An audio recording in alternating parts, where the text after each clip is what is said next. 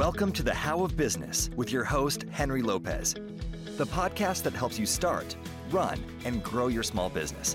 And now, here is your host. This is Henry Lopez. Welcome to this episode of the How of Business. My guest today is Dr. James Richardson. James, welcome to the show. Thank you, Henry, for having me. Looking forward to this conversation. How do you realize exponential growth with your consumer brand or or packaged item that, that you're going to sell? Maybe you're a restaurant and we were just talking, James and I were talking about you might have, a, you know, that sauce that you're going to start marketing and packaging. Uh, but how do you not grow too quickly and fail? And that's something that's very counterintuitive. So Dr. James Richardson is going to share his unique insights and approach to ramping your CPG, your consumer packaged good brand and the story of how he leveraged his PhD in anthropology to help companies achieve exponential growth. To receive more information about the How of Business, including the links, the links that we'll talk about in this episode on the show notes page, and to schedule a free coaching consultation with me, just text the word biz, B I Z, to 31996. So, Dr. James Richardson is the founder of Premium Growth Solutions, a strategic planning consultancy for early stage consumer packaged good brands, goods brands rather. As a professionally trained cultural anthropologist turned business strategist, he has helped more than 75 CPG brands with their strategic planning, including brands owned by Coca Cola Venturing, emerging brands, the Hershey Company, General Mills, Kraft Foods, ConAgra, and Frito Lay, as well as other emerging brands. James is the author of Ramping Your Brand how to Ride the Killer CPG Growth Curve, the number one bestseller in business consulting category on Amazon. And he also hosts his own podcast, Startup Confidential. James lives in Tucson, Arizona. So, once again, Dr. James Richardson, welcome to the show. Thank you, Henry. Excited to be here. Yes, looking forward to this conversation. Obviously, the thing that stood out right, right away as far as the journey is uh, we got to talk about you getting a PhD in anthropology and why.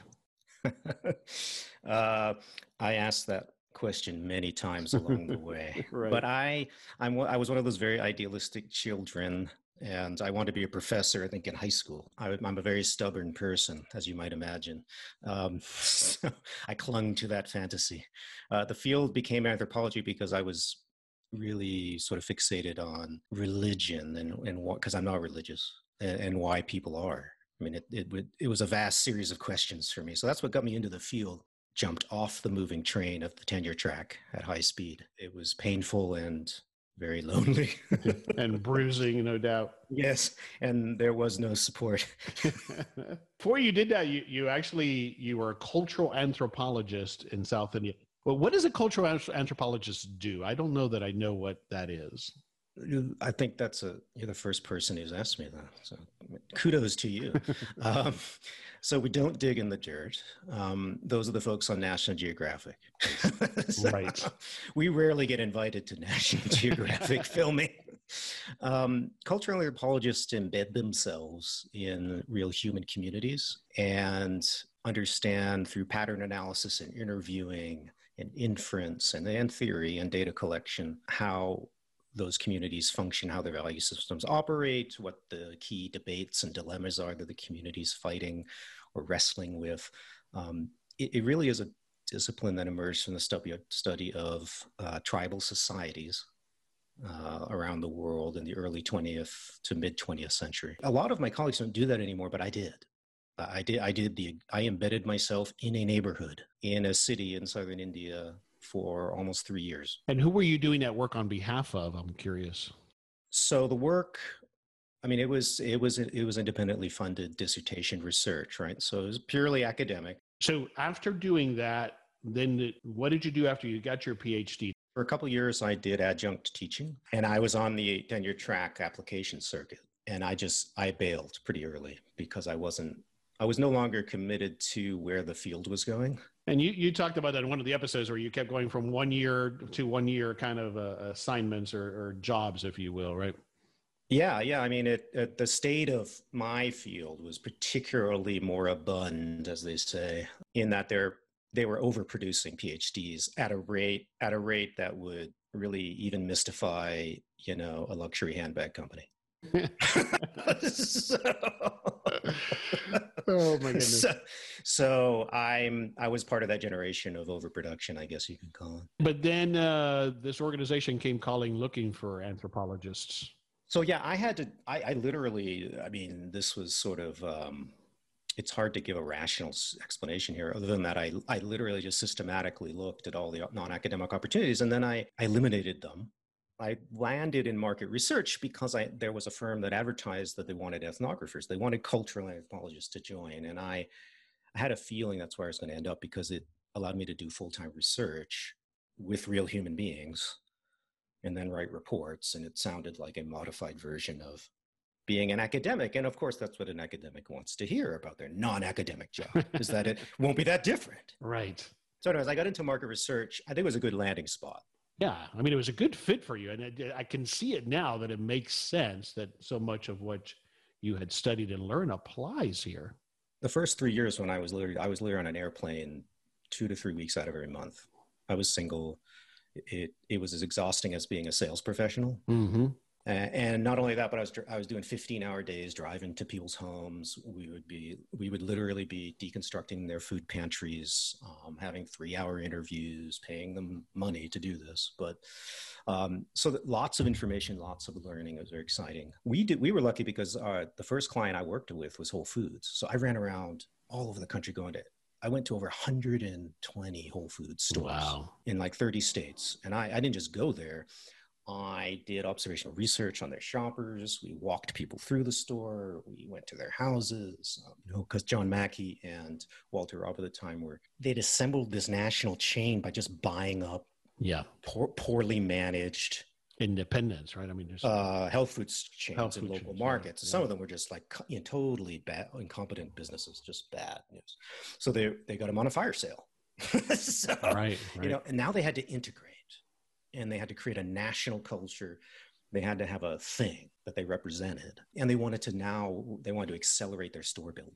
The people who we, we found empirically that the people who complain most about the prices at Whole Foods are the people who buy a giant crap ton of stuff there. Interesting.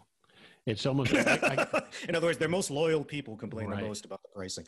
Right. The people, the everyone else doesn't complain because the price has alienated them to the point where they only go once a month. Right. So they don't really. So they're very happy to buy a forty dollar cheesecake because they're only doing it once. I see. And it seems to me like the people who complain about it almost they want it to be. I guess it's kind of like it shows that they're in an elite group. Well, that that was a secondary insight of my social science colleagues and I glommed onto immediately. But business people really have a hard time swallowing that kind of deep insight. I you see. just got you you just got it.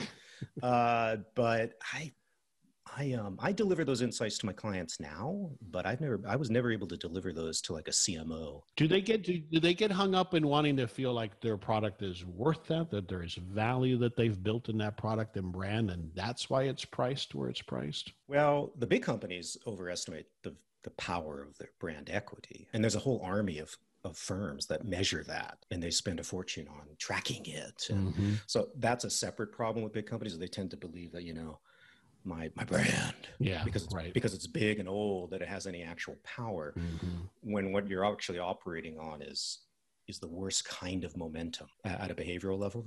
It's I like see. easily dislodged. right, right. Or, or it's my favorite is commodity momentum, which is sure I keep buying you because you're the cheapest garbage in a category I don't care about. Mm-hmm. You know, that's not a brand. That's just, that's just that's just a really good sales team. Yeah. Right? Because yeah. you're always there. getting getting that shelf space. Okay, so I get why you started Premium Growth Solutions. Let's let's fast forward to the book. Why did you write the book, and who is it for? So I wrote the book for early stage entrepreneurs at various levels, but generally, you know, I would say uh, from zero to say 25 million. You know, which is where most people face plant, and it all comes to an end. Mm-hmm. uh, especially early on, in like the first half million is really really where things get ugly um, operationally in these companies. So I wanted to write a book that would take what I had learned in the early couple years when I was out on my own working with folks, isolate the core problem that I didn't think was being discussed publicly, which could then connect to some insights I had learned over the years working for big companies. So it was exciting for me to attack the problem. And the problem was that people uh, fundamentally, the ambitious founders, right, launch their packaged food, packaged beverage, whatever business, and they basically try to get into as many retail doors as possible. And they're always chasing more sales, more accounts, and they're surrounded by sales consultants who who and brokers who make often a commission fee off encouraging them to do that.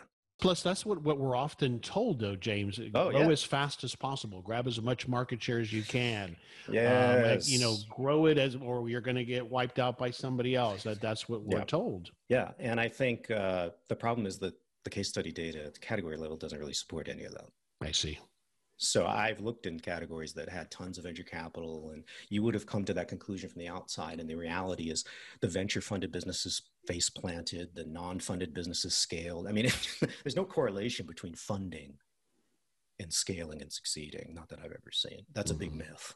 Okay. Um, it's very possible to raise twenty million dollars and flush it all down the toilet. hmm So for those people who are distracted by the you know Inc.com case studies, you know, don't listen to that stuff. Just that that's that's Wall Street talking through Inc. magazine, Entrepreneur magazine to other people.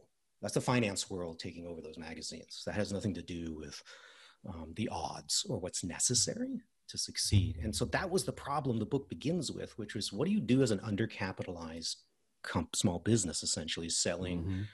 a low net margin product, which is what CPG is. It's a very terrifying business to be in. I can't say I, I would automatically recommend it to somebody. I've always said that if I wasn't a consultant, which is, you know, a fairly high margin business to be in, but, you know, I would run a bar yeah. because the margins on the alcohol, you really can't lose. Right. And you only need to have one or two bartenders at a time. So there's no staff and there's Right. no margin. The problem is the bar every 10 feet in a big city. So it's, Right, right. it's actually not that easy. but the business model is really attractive. it's really attractive. but my client's business model is horrendous, you know? And Mhm. so, how do you scale given that you don't? You're always going to have less money than a Kraft Foods or General Mills or Hershey's, right? You, you can't launch the way they launch products. Uh, and you can't launch a, you can't, you know, apply massive amounts of private equity money either, not when you start. So that's where the book starts because 95% of founders of CPG brands are in that position. right. And even some of the serial entrepreneurs um, are in that position because the first couple failed. They didn't make any money. so Yeah. that's like the third business is their Hail Mary to try to get. That's very common in my Right. industry.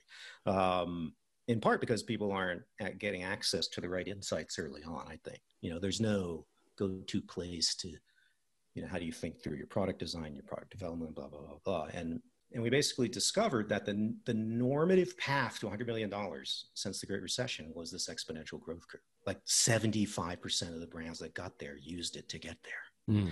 And then we're like, okay, this this is not random. Science tells us this is not random. We basically uncovered one thing. One is that they kept their distribution unbelievably low in the first three, four, or five years.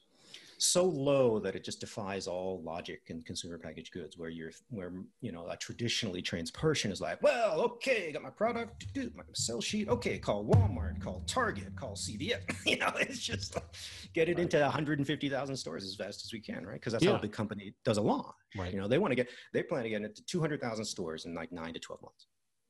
That that's what a typical launch would be. And they have a team to do it. They have the resources. They'll pay their way in, yada yada. But my clients can't do that. Right. I mean, uh, you, they've already got relationships with all those different locations. Yeah. Well, they have a yeah. I mean, when when Kraft Foods calls the senior vice president of grocery, Yeah. you know, I'm sorry, of dairy at Walmart, they pick up the phone. They pick up the phone and, and they rearrange the shelf the way they wanted to, you know? yeah i mean it just you, you get treatment different Yes. treatment so my clients have none of that even if they have raised 10 million dollars they don't get They the don't have that access. and yeah. that's where i start the book i'm like don't don't get cocky because you got a million or two million raised you're no different than the guy with no money yeah. you really aren't So this this distribution, keeping distribution low, uh, does that correlate to geographically picking an area initially and not being spread too thin nationwide? it usually does in my business unless you are in a weird Okay. market and some of my clients are there's some midwestern markets where i would honestly just say you can live here if you'd like to but don't start Right. I see. I see. you know, not- and be prepared to drive a lot but generally speaking, yes, you want to start in, a, in your local major metropolitan area. And I tell people, and I'll show them the data because I have archived Nielsen data. I can show them privately. I can't publish it, but I can show them. It's like, look, look at all these brands that got to a million, two million dollars in there in one city. So don't tell me this can't be done. I'm telling you it can be mm-hmm. done. Um, so just because you keep meeting people who are like, oh, I can't get any more sales, I'm at 125,000, it's because, well, they don't understand the best practices or their product is lo- lousy. Right. And, and let's talk about that in a moment, but I can see where it's easy. It's easy to say, oh, well, we just need a brand new market. So let's go to Austin now, you know, and, and there's no. Yeah, because that's, it's like fourth grade math, right? I do addition right? I, I, add markets or I add accounts. And so it's this accretive notion of growth. You know, it's it's sexy and it's exciting when you tell me that my packaged item, my packaged sauce, whatever it can be, and every shelf and every Publix in the southeast and every Kroger, that's exciting to me, right? Oh yeah, people get um, people get door lust, Henry. I mean, there's, there's door lust is what they call it, right? Oh, give me in all these stores, I'm in all these shelves. And I think for the founder who's been very lonely on this journey, that not making any money, I can see why they get sucked into that. But, you know, I start the book off with the data. I mean, there's tons of data science the first 10 pages. I mean, this is, you can't find this stuff anywhere else. Uh, so, and it, it just, it's brutal. I mean, the numbers are very clear. There's no statistical correlation whatsoever uh, between adding doors or distribution and long-term growth. There's none. It's a perfect dead zero. In other words, you might grow, you might not. Yeah, that's that's the thing that's so counterintuitive, so counter to what we've been fed to believe. Yeah. Uh, well, and what salespeople believe. But so the book's inspiration was that the key pattern of these skate ramp brands, Henry, was that they they kept a distribution, they kept a lid on it, a constraint on it, but they had phenomenal same store velocity growth on an annualized and basis. that then let's let's go to the you know we've been talking about one part of this four part approach that you lay out in the book you right. spend like you i think you said a third of the book on the part one which is designing to command a premium so i want to dive into that a little bit because that's where you see people make the most mistake instead of focusing on how quickly can i get to all these doors and get nationwide that's not what, what i should be focusing on in those first one to three to four years, right? Yes. So talk, tell me about that and what you've seen Or You, you were talking about this in episode 15. I was listening to of your podcast. Podcast. Thank um, you for listening. Yeah, no, it's great, great show. And you talk about, you know, the century disaster sometimes that you experience with brands when we're talking about a food brand here as an example and launching prematurely. As, and the whole, uh, the, the whole attitude that you express is that, oh, we'll fix that later. But that's wrong, right? you need you might need a lot of money to paper over the um, fundamental design flow behind that approach. Um, yeah. Yeah, I mean, and I'll be honest. You know, there's there's a way to grow a mediocre commodity uh, uh, if you can if you can afford to do it at a Walmart price. I see. That's a whole other route, and there's a small crowd of old dudes that generally run co-manufacturing facilities. and others they own the food right. plants, and they do that.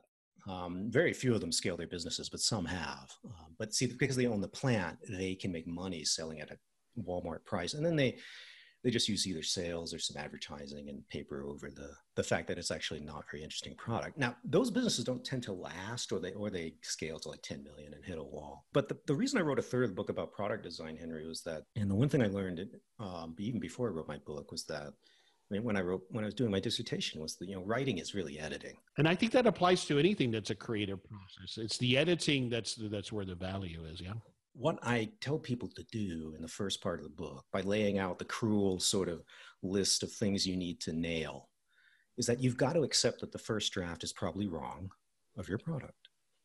But you won't know what's wrong or what you got what you misunderstood until you get it out there at low scale. So another reason you sell it in your local market. You get it into 100 stores, not 10,000, not even a 1,000. You get 100 stores, you can get 20 stores and just get relationships going with your consumers any way that you can. Getting that feedback about what they like and what they don't like. And it's actually more important to not listen to the whining or complaining. It's more important to listen to the patterns about what they like. Okay. Um, and the reason for that is that in the world that I'm in, most people aren't going to like it because it's expensive. I mean, these are premium priced goods. They generally have 10 to 15% market share in any category. It's like most people are so not interested in a in a Clif Bar. They just don't care because there's another protein bar for a third the cost right next to it. And they're fine with that. You know, what is it that you're your repeat purchasers or your loyal consumers uh, like about you? And is that actually what you thought it was going to be? And it often is not, Henry. That's what's amazing. So when I work with clients, even with $10 million businesses, I'm having to do research for it. We do research on the consumers, we collect the insights.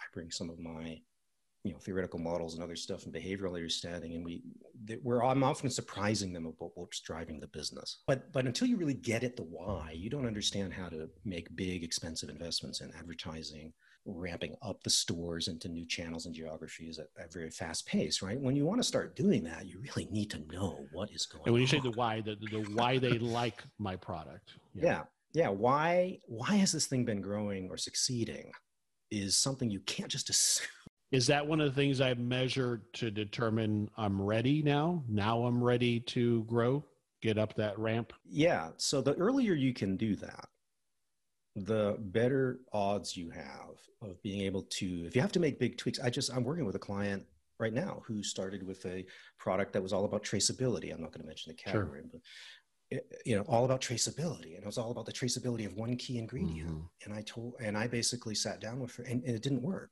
the first time she launched it. Like there wasn't, it would only sell when she went to the store and like handed it I out, see. and then it would just collapse. And so I'm like, well, that's not, you know, premium products with good design. They kind of they do about 50% of the marketing work themselves on the shelf. And, and design, when you say that, then so does design yeah. must include packaging as well, then packaging, the symbolism, and of course now you know, coming back to my old field of anthropology, right? So what are the what are the implicit messages people are saying by wearing that kind of clothing, by talking that kind of way, by avoiding that kind of person or not this person, right? Um, we're constantly sending symbolic signals like that all through our world in the house outside of the house. So we're doing the same things when we when we buy products right? And, and sometimes those signal those um, those signals are really connecting to things that we care about or we aspire to care about. So getting the symbolism on the package right is key because you want to command a premium but you have to have something that's innovative and modern that will will attract a person willing to pay a premium price.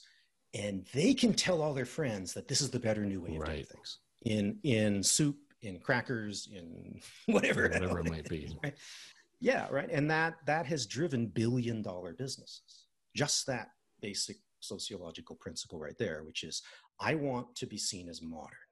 I see. Right now, the, and this this is goes all the way into the middle class, Henry. It's not just rich. And, but that, that is counterintuitive to what we we talked about earlier about the brand that's been around for fifty years. It terrifies them. Henry. Sure. Okay, so part one is about designing to command a premium. We, we've done a little bit of a dive on that as much as we have time for, but that, there's a lot to that. A third of the book, again, is dedicated yes. to that. part two is managing a small experiment. Is that what we had talked about, keeping distribution low and ideally geographically um, concise? Is that what you're talking about there with managing a small experiment? I think of it when I read that and studied it, I thought it was kind of similar to the MVP approach where you start mm. small. Is that what you're what you're talking about there? I am. You know, I think the smaller the better. I think if you're inexperienced in in the industry or any industry, right?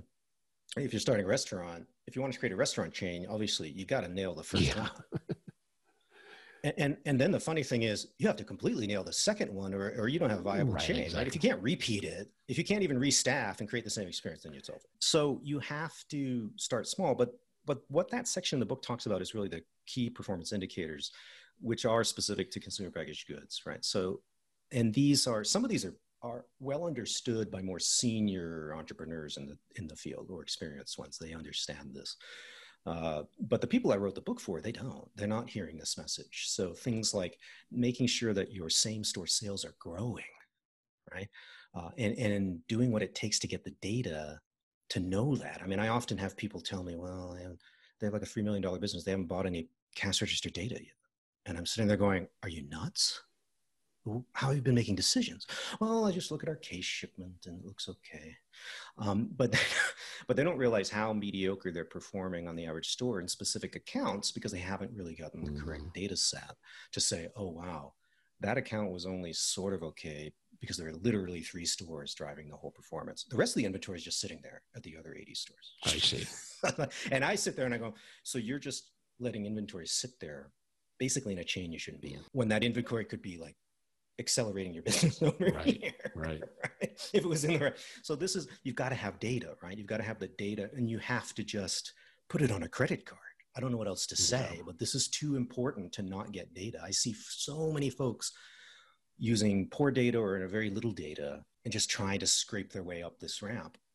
And those are often the people that they don't understand the mistake they've caused themselves until it's just way Right. too late. Okay, part three is fine tuning the the conversion playbook, and and so introduce that if you would. So classical uh, marketing theory talks about a, a process in which, in the face of a new product or new brand, people have to become aware of it. Then they have to actually consider it viable. Mhm. Like, there's some reason I might be interested in that. That's that hooking process is what I help people with. The symbolic signaling, because that's really about language, and it's often on the package, and it's often screwed up.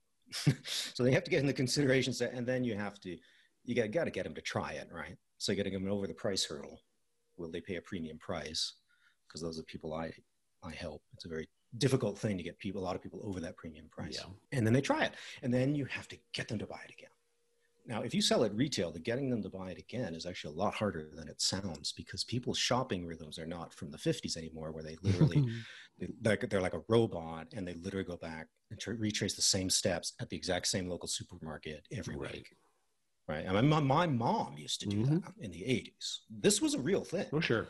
one one store one store shopping was like a real thing in the 80s so it doesn't exist anymore. So you just don't know when they may find you at costco i mean or they may find you at one mm. supermarket but it was a weird deal that sucked them there or they were just on that side of town but their main store is actually over there.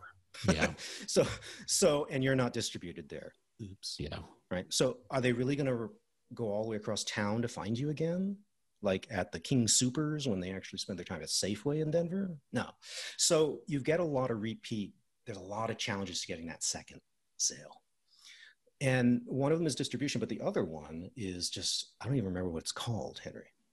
I, when i was doing my research with whole foods it was amazing to me that what we used to do our stock interview st- structure was we sit on the living room we talk for an hour about their lifestyle and yada yada. We, we soften them up as they say like the good interrogator lots of open-ended questions get them talking get them comfortable and we also get all their aspirations all their ideals we basically get them to claim every possible moral stance they can about food and everything else and then we basically run it through the bullshit test which is show me your pantry What, do- what are you what are you really buying? Right. And it was absolutely hilarious every time. Like after about 50 of these, you really start to see the patterns before they even I come, see. right? So one of the things we learned during that interview process was people couldn't remember the names of brands they had just discovered and loved. Okay. I mean, I mean they had no clue. Or they would misspell them or mispronounce them. But they would be raving about these Hmm. things.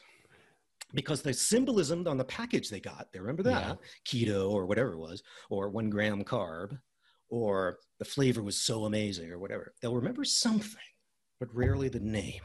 S- So we would have to take them literally back to the pantry. They'd have to dig for it and go, oh, yeah, oh, yeah, Clif Bar, right? So, Yeah.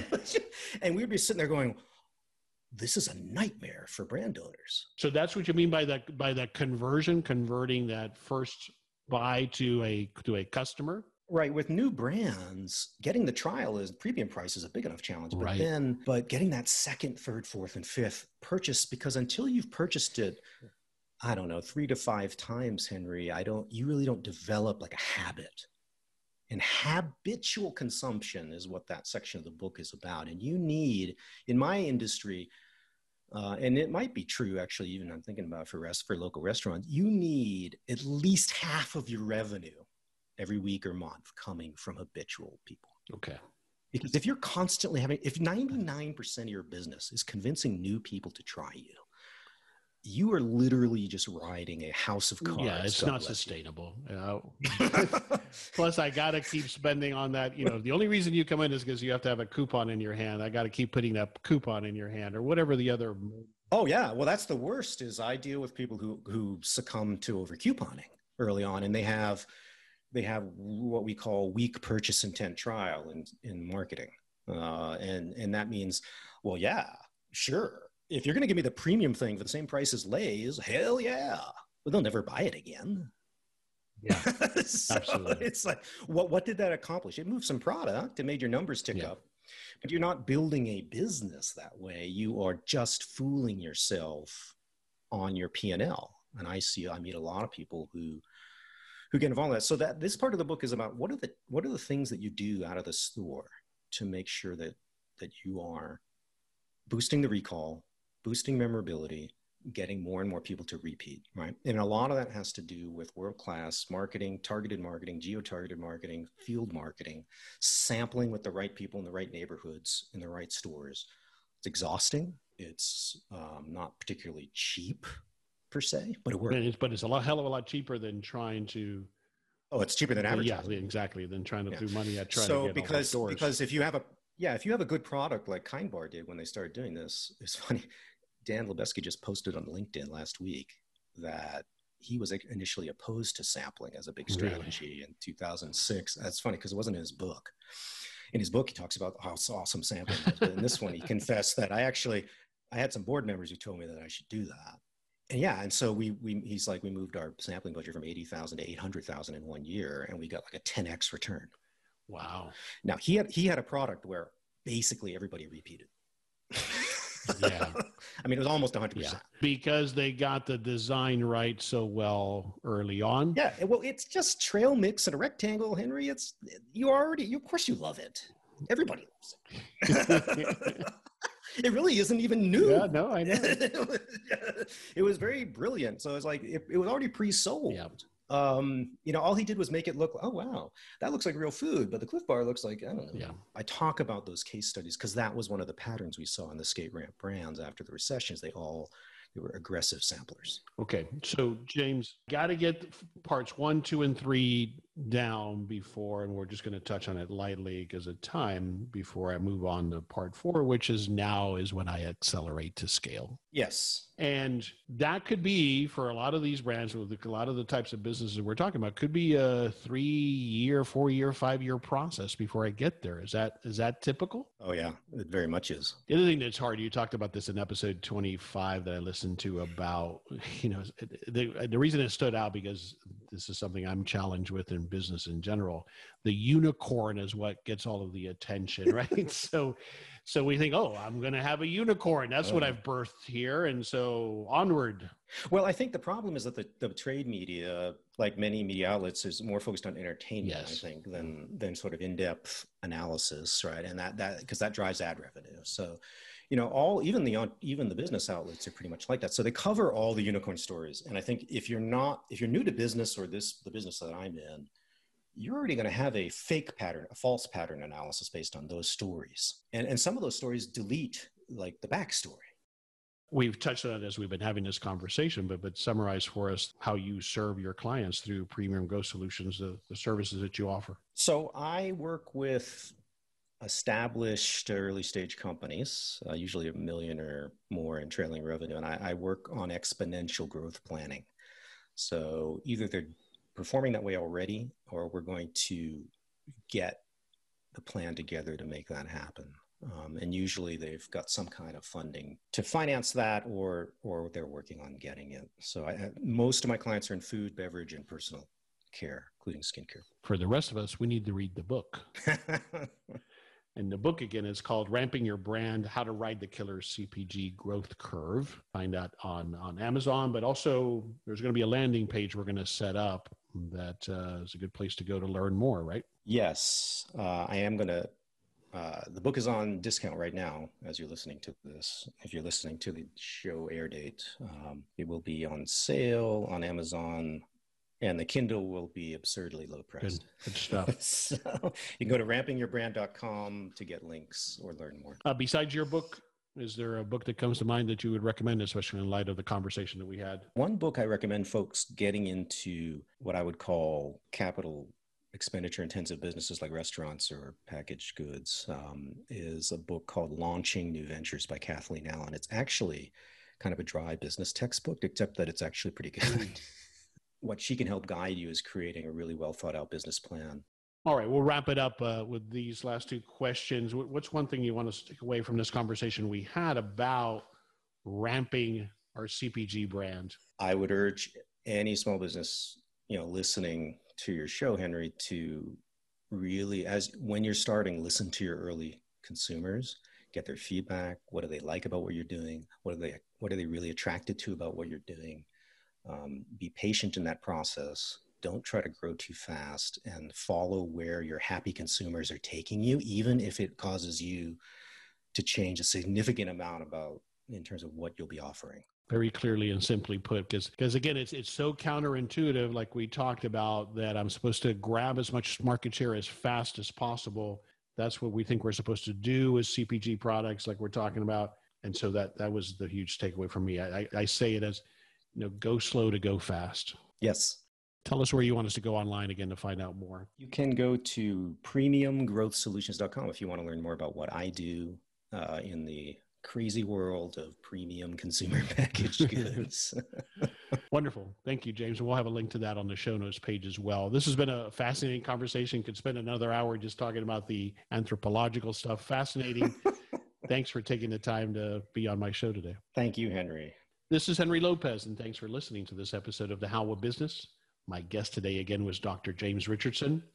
We release new episodes every Monday morning, and you can find us on Apple Podcasts, Google Podcasts, Spotify, and at our website, thehowofbusiness.com. Or you can also just text the word biz, B I Z, to 31996. Thanks for listening.